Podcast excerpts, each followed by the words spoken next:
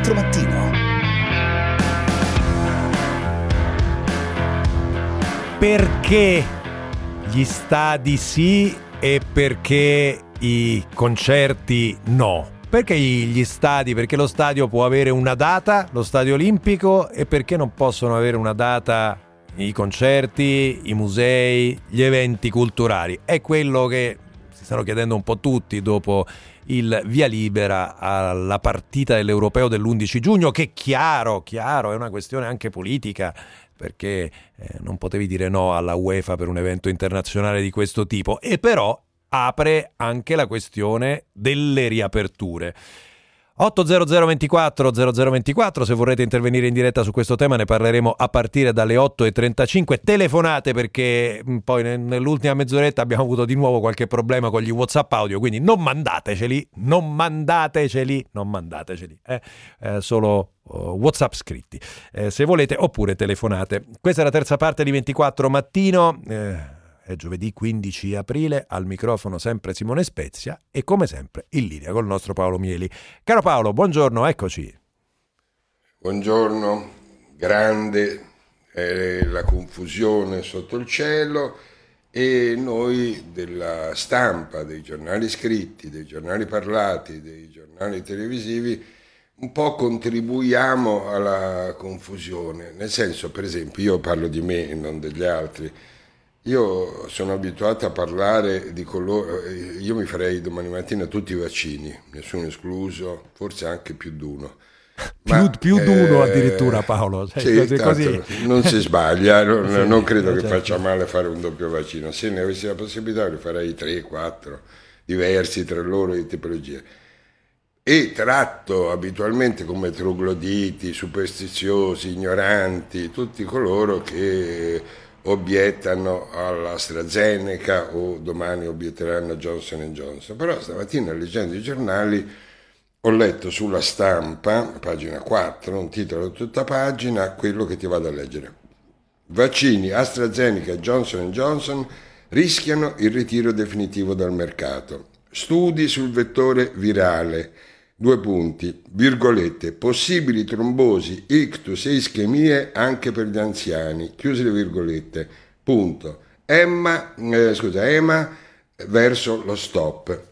Allora, eh, so poi, adesso tu mi obietterai, ma c'è su quest'altro giornale qualcosa che invece dice le cose in maniera diversa, ma siccome io ho letto poi tutti gli articoli e non, insomma, sostanzialmente quello della stampa dice la verità, eh, il problema a questo punto eh, si fa tra i giornali che sono un po' più, eh, voglio, vogliono indurre alla speranza, all'ottimismo e allora annacquano questo dato di cui parla il titolo della stampa e i giornali invece un po' più decisi eh, come la stampa che eh, dicono la verità. L'Europa si appresta a ritirare e a dare lo stop a AstraZeneca e Johnson Johnson. Alcuni paesi, come sì. sappiamo, li, già tol- li hanno già tolti dal mercato e soprattutto possibili trombosi, ictus e ischemie anche per gli anziani. Ora, noi stiamo facendo un grande esperimento di massa, praticamente sì. il vaccino lo stiamo sperimentando su masse e masse di persone, però secondo me è giusto che siano coraggiosamente informate queste persone, non che gli si dicono, eh va bene, come dicevo io ieri, eh, perché sì. ieri ero in vena di generosità con i vaccini, ho detto capirai, un morto su 6 milioni, avevo ragione, però se eh, un conto è un morto a caso, un conto se tu trovi una serie di morti che hanno tutta sì. la stessa eh, origine, beh, insomma. Però, però in, realtà, in, realtà, dati... in, realtà, in, realtà, il punto, uh, Paolo, è che non abbiamo dati definitivi, tutto questo si sta indagando e forse, Vabbè. permettimi di dire, questi titoli sono un po' pericolosi in tutta sincerità per la campagna vaccinale, a dire il vero. I titoli dei giornali non sono né pericolosi né meno pericolosi, ma sono o veritieri o non veritieri siamo in grado di dire che eh, la stampa ha scritto una, una, non verità, ha forzato una verità, io non me la sento, comunque adesso risponderanno i lettori, gli ascoltatori, quelli che vogliono, ma la situazione è quella che è. nel senso che eh, abbiamo ancora un numero di morti altissimo, abbiamo ancora un numero di contagiati altissimo, abbiamo ancora le terapie intensive molto occupate, per non dire stipate, e stiamo facendo il dibattito di cui tu hai detto all'inizio. Ovviamente una volta che abbiamo, abbiamo dato via libera alle partite per l'11 giugno, la uh, sottosegretario allo sport Valentina Vezzali si è portata avanti, oggi il messaggero dice subito il vaccino ai nostri campioni, onorano l'Italia, non sono furbetti, devono gareggiare in sicurezza alle Olimpiadi, cioè propone di eh, vaccinare gli sportivi che andranno alle Olimpiadi, dovrebbero andare alle Olimpiadi, e, e, e, lì il problema è di confine, perché non è che tu vaccini solo lo sportivo, poi vaccini il massaggiatore, poi vaccini i familiari dello sportivo, poi insomma è un tana libera tutti il eh, vaccino degli sportivi, perché eh, sì. è un mondo, è un mondo, per carità, eh, io sono per vaccinare eh, il più gente possibile, però, però c'è qualcosa che mi stride anche perché, ripeto, eh, e questo lo ripeterò, aveva detto Draghi il primo giorno, parleremo solo con i fatti, basta l'annuncite, sì. e invece ho visto ieri addirittura, anche lì faccio i miei complimenti al ministro Franceschini, che si è messo a capo, è andato, ha indossato una giacca a vento, un uh, volto corrucciato, ed è andato alla manifestazione al Globe Theatre di Roma degli attori, dei registi, degli uomini di spettacolo per la riapertura di concerti, cinema e teatro. Io, figurati, sono favorevole agli sport, sono favorevole alla riapertura di tutti i concerti, cinema e teatro, ma mi domando, il eh, senso di queste manifestazioni è come se ci fosse un essere umano che invece si oppone alla riapertura perché... Non ama che i cittadini vadano a dilettarsi, lo trova imprudente, ma queste manifestazioni cominceranno ad avere un senso quando si farà il nome e si faranno i nomi i cognomi, chi sono secondo loro quelli che si oppongono e che stanno bloccando la riapertura, perché se la riapertura è bloccata dal male è un conto, ma se la riapertura è oh, bloccata da degli ostinati, eh, vorrei sapere che cominciassero a identificare gli ostinati per non saperne leggere né scrivere, il ministro per non fare la figura dell'ostinato sì. è sempre quello che dice ma non sarebbe più utile che il ministro facesse valere queste cose dentro il Consiglio del Ministro e, e, e, e ne venisse fuori con un annuncio invece di sì. andare alla manifestazione. Cioè, cioè che il ministro facesse il ministro, parte... Paolo, che il ministro facesse il ministro, e cioè no, se, se, se ne sì, occupasse nella se... sede opportuna. No.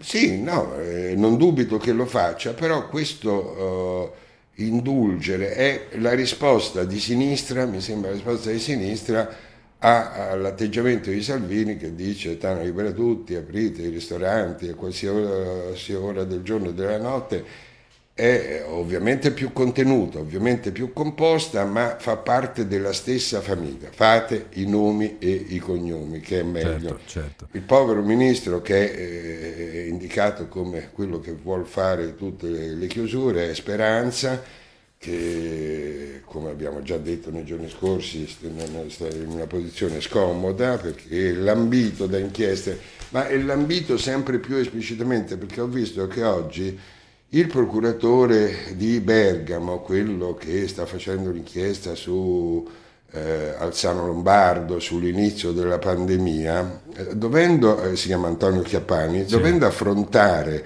eh, i suoi rapporti con il Ministero della Salute, che eh, come sai l'ambito anche perché Ranieri Guerra è accusato, tra l'altro la verità continua a fare la sua mini campagna contro D'Alema e dice che Ranieri Guerra è era in stretto rapporto con Massimo D'Alema, mm. ma questo è un capitolo a parte, ce ne occupiamo. Poi so, lo dico solo perché so che tu sei appassionato Io sono appassionato, beh, sì, sì, sì, sto là, sono, sono là. Te, te, qua, là con... Quando vedi D'Alema mi telefoni la mattina alle 4, 4 e mezza e mi dici, guarda, guarda.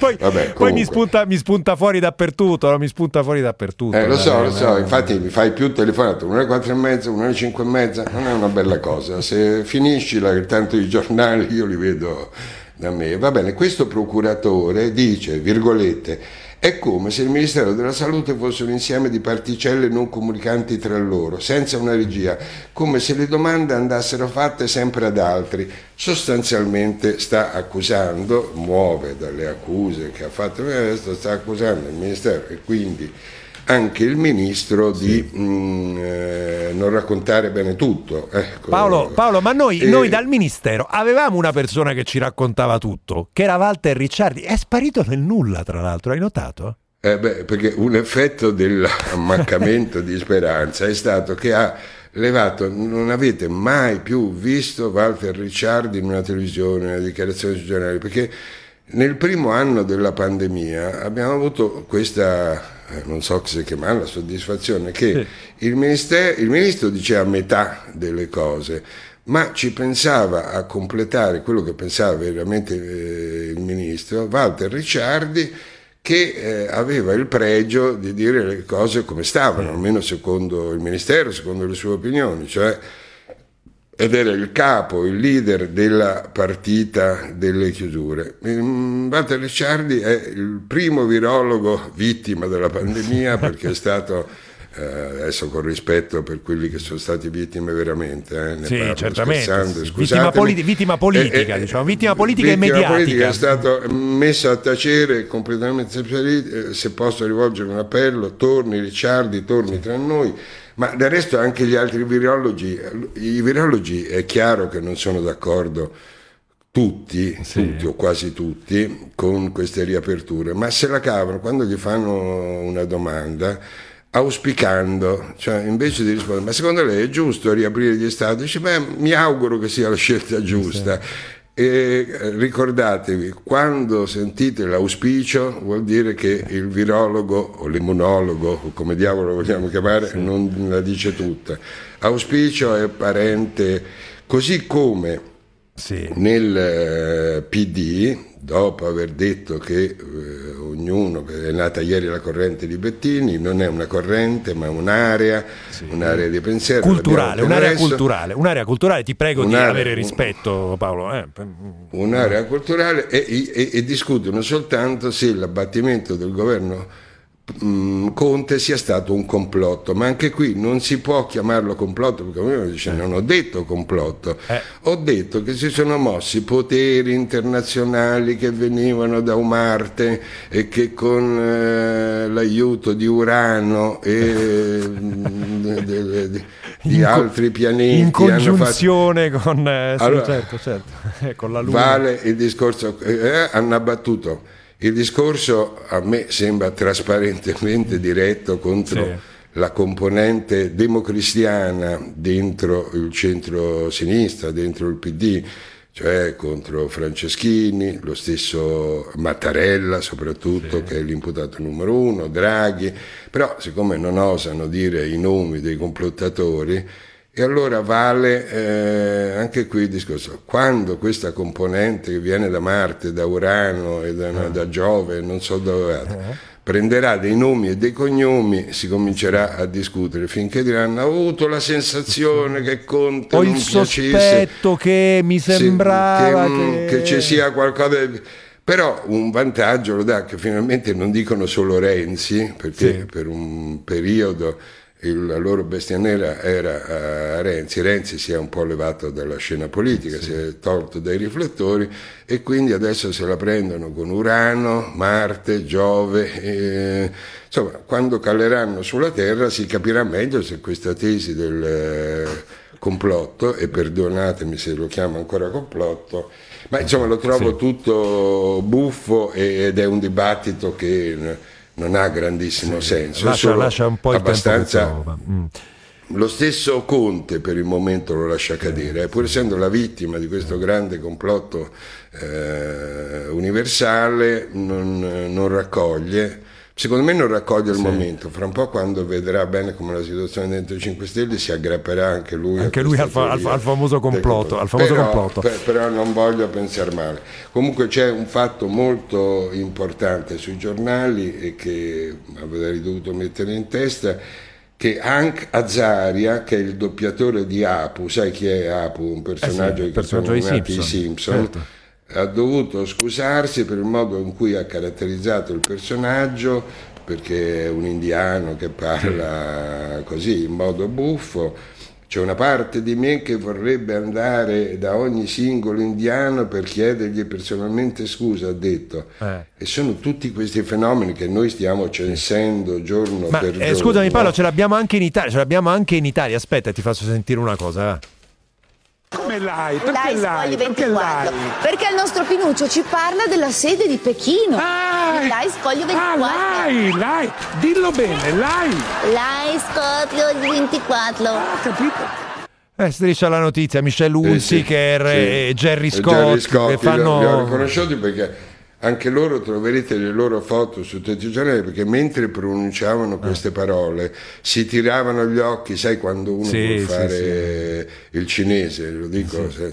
vuol fare malamente e condanno chi per fare il cinese fa questo gesto eh. di tirarsi gli occhi. Apre il cielo, anche contro loro si è scatenata un'ira di Dio e eh, si sono scusati anche loro come Hank Azaria, il, sì. quello che dà la voce, si sono scusati, hanno detto che non lo faranno mai più e è apparso qualche giornale eh, maligna che siccome Michelle Hunziker è eh, sposata con Tommaso Trussardi, l'erede della nota azienda, e siccome eh. fra quelli che li hanno accusati ci sono quelli che accusarono la volta scorsa Dolce e Gabbana per alcuni spot in Cina, sì, ce lo ricordiamo, sessisti sì, sì. e razzisti, insomma e crearono un guaio, un guaio enorme a Dolce Gabbana che dovete, lei si è portata avanti non volendo oh, per evitare che queste sue mh, tiratine sì. di occhio e questo parlare con la L al posto della R causasse guai al marito ha fatto Bene. delle scuse particolarmente intense. Che paese! È così è. Eh, caro Paolo, a domani, grazie. Ciao. Ciao. Ciao.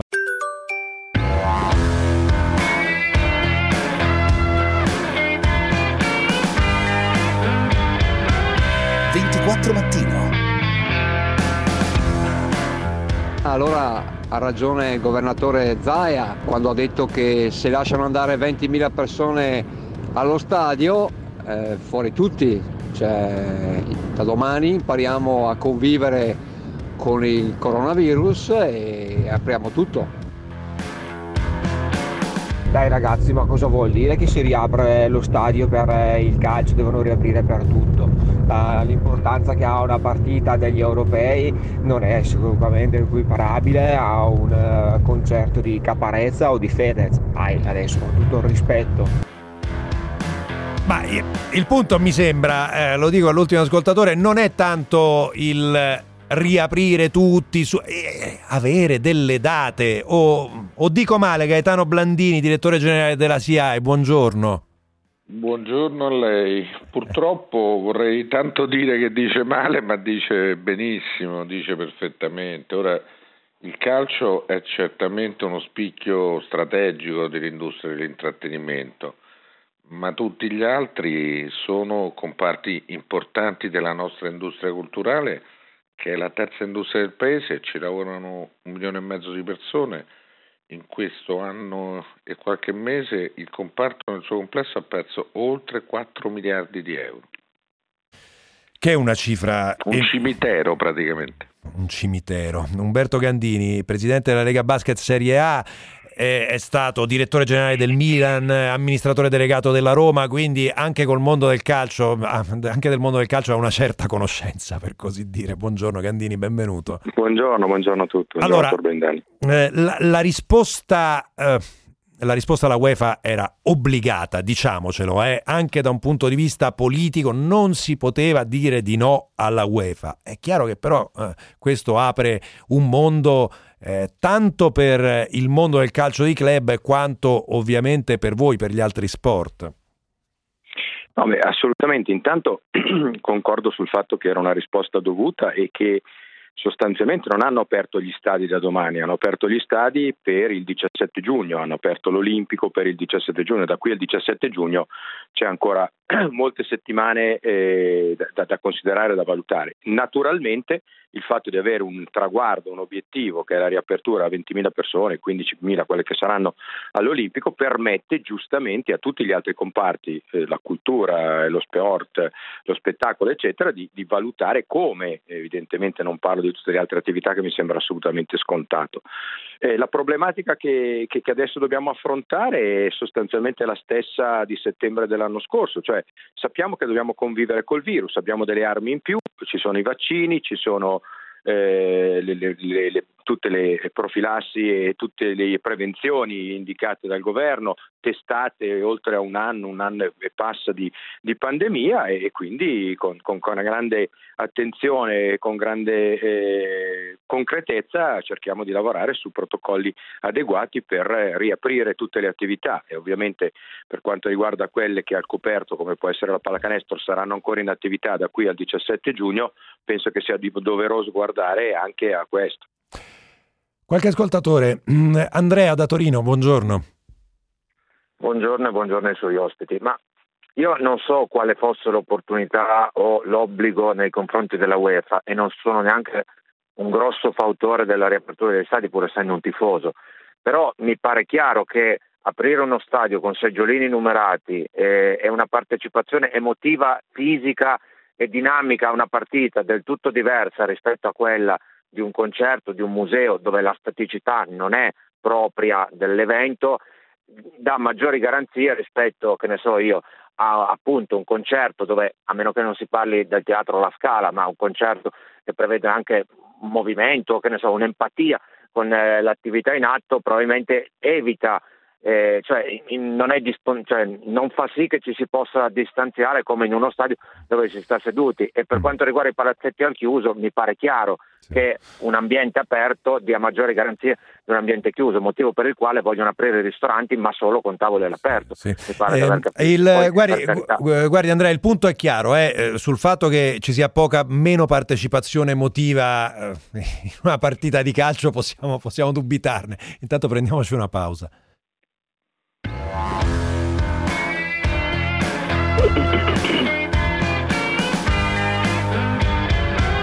24 mattino.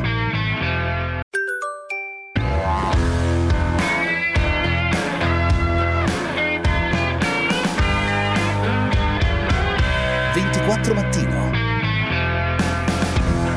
Rapidamente anche Carlo, anche lui da Torino. Carlo, prego. Eh, buondì, dottor Specia, grazie mille per... Eh, non sono dottore, però la ringrazio, prego. Volevo... Sì. Molto gentile. Eh, volevo semplicemente portare il focus un attimo sulla questione legata eh, non, non, specificatamente solo agli eventi live, eh, musicali, concerti, eccetera, ma soprattutto eh, al settore wedding, che purtroppo il governo ha lasciato veramente da parte tutti questi mesi addietro e non si è eh, pronunciato ancora per una data di ripartenza almeno indicativa, dato che ci sono migliaia di coppie che hanno dovuto spostare dallo scorso anno il matrimonio e tuttora non sanno ancora da che data si potrà con tranquillità festeggiare il proprio evento. Ecco, questa è una, è una Carlo, lacuna molto sì, grave. Sì, ecco. allora io questo, io questo, lo capisco perfettamente. Dall'altra parte le dico, il matrimonio è una festa per definizione, quindi direi che no, stiamo parlando di una situazione molto meno controllata, perché poi ehm, il, ehm, l'ascoltatore di prima ci parlava appunto di pubblico, di come sta il pubblico. Eh, Blandini in realtà concerti con il pubblico tranquillo e seduto sulle sedie, eh, distanziato, si possono fare, ci sono esattamente come per il calcio, no? Penso proprio di sì, lo ha detto ieri con chiarezza Dario Franceschini, il ministro della cultura. Eh, è ovvio che eh, mutatis mutandis se eh, per un evento come il calcio, dove come ha sottolineato lei, insomma, quell'aspetto emotivo è un aspetto importante, eh, si consente di riaprire il 17 di giugno, quindi con uh, la campagna vaccinale che tutti noi ci auguriamo sia ancora uno stato più avanzato, con delle regole ben precise, eh, boh, con, facendo vedere il test del tampone piuttosto che misurando la temperatura, perché ormai ci sono strumenti che lo fanno velocemente con automatismi, ma credo che bisogna dare un senso alla ripartenza. L'ascoltatore di prima parlava delle feste private. Si figuri, per i miei associati le feste private valgono mediamente 90 milioni di euro l'anno di, di loro diritti d'autore, per cui si figuri se non le vorremmo riaperte. Purtroppo l'estate scorsa, quando hanno riaperto le discoteche, è partita un loop di seconda ondata devastante. Ora dobbiamo ripartire in sicurezza, perché anche noi che viviamo di spettacolo, di eventi, eh, sappiamo che se ripartiamo e poi scateniamo nuovamente un loop, abbiamo fatto, mi scusi, una bella cavolata, ecco. E ce l'avete? Dire parole più. No, c- chiarissimo. Ma ce l'avete una data da proporre, Blandini? Ma guardi, la data da proporre, se ce l'avessimo, faremmo parte del comitato tecnico-scientifico. La sensazione però è che anche i signori che hanno la gravissima responsabilità di sedere in quel comitato sembrerebbe come dire che sono anche loro preda di un'onda emotiva per cui mo si apre, mo si chiude, mo si riapre, mo si richiude, eh, Blandini pressa, i ristoratori pressano, gli albergatori pressano. Bisogna trovare dei parametri oggettivi, bisogna trovare delle misure oggettive e bisogna stabilire regole uguali per tutti, ma dare anche un briciolo di speranza, mm. perché ci sono anche un altro aspetto, mi permetto di sottolineare la sua attenzione a quella degli, degli ascoltatori. Eh, in questo settore, e parlo delle discoteche ma anche del settore alberghiero, eh, la criminalità si sta muovendo, vanno con le borse ad offrire quattro eh, mh, soldi ai proprietari di discoteche e di alberghi, perché i mafiosi i soldi ce l'hanno e c'è gente che non riesce più a resistere. È un buon punto. No, è un, bu- è un buon punto anche questo. Umberto Gandini, vorrei capire questo. Voi sareste già in grado oggi di riaprire in sicurezza, in piccola parte naturalmente, i palazzetti, magari con tamponi rapidi, eh, con eh, una situazione organizzativa ben controllata? Assolutamente sì, ma noi l'abbiamo già fatto perché noi come, come, altri comparti siamo stati aperti praticamente fino a settembre con capienze al 20-25%.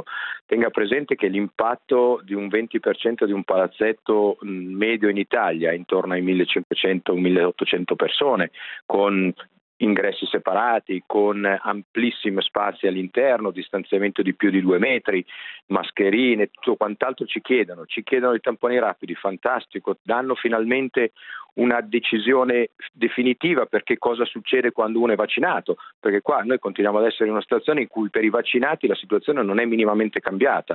Certo, probabilmente sono loro più protetti, ma hanno da sottostare a tutte le regole di tutti gli altri, quindi non si vede neanche qual è il beneficio ulteriore. Oh, vaccinati, aggiungo, aggiungo, prodomo mia, eh, per carità Gandini, sì. vaccinati e usciti dal Covid, cioè anche persone certo. che la certo. malattia l'hanno avuta e sono immunizzati. Cioè ci sono tutta una serie di categorie che non sono mai state considerate per non avere complessità ulteriori. Quando l'ascoltatore di prima parlava dei 20.000 all'interno dello stadio, attenzione, il problema non è tanto mettere 20.000 persone in uno stadio da 80.000. Il problema è grosso è l'assembramento agli ingressi e l'impatto sul trasporto pubblico. Quando parliamo di arene di pallacanestro o di pallavolo con capienze intorno ai 5.000 posti, stiamo parlando di un impatto di 1.000, 1.500, 2.000 persone che vanno scaglionate in un impianto. Quindi quello che effettivamente si poi può vedere sul trasporto pubblico, sugli assembramenti all'ingresso e alle uscite è veramente, veramente labile. Comunque noi siamo pronti, avevamo un protocollo deciso e discusso insieme alla conferenza delle regioni anche a fine settembre, eh, si tratta semplicemente di riprenderlo e sarebbe anche il caso che con tutte le cautele eh, necessarie il CTS prenda delle decisioni, perché fino ad ora eh, dal CTS abbiamo ricevuto solo dei no. Non no però, oppure facciamo così e riapriamo. Noi siamo prontissimi al dialogo, seguiamo le nostre federazioni e ci auguriamo che da qui al 17 giugno ci sia la possibilità di sperimentare. Ma se vi dessero il via libera sareste pronti a partire anche il prossimo fine settimana? Non, magari non questo, no, quello ripeto, dopo ancora, magari quello dopo. No, insomma, sui, sui, numeri non sarebbe un problema, eh, anche adesso i, i, vac- i, test rapidi, i costi dei test dei tamponi sono scesi, c'è possibilità di farli in tempi molto più ristretti, c'è la possibilità come per i concerti o per altro di acquistare un biglietto, avere un tampone negativo e a quel punto lì in un ambiente di negativizzati non vedo perché non si possa entrare. Mm.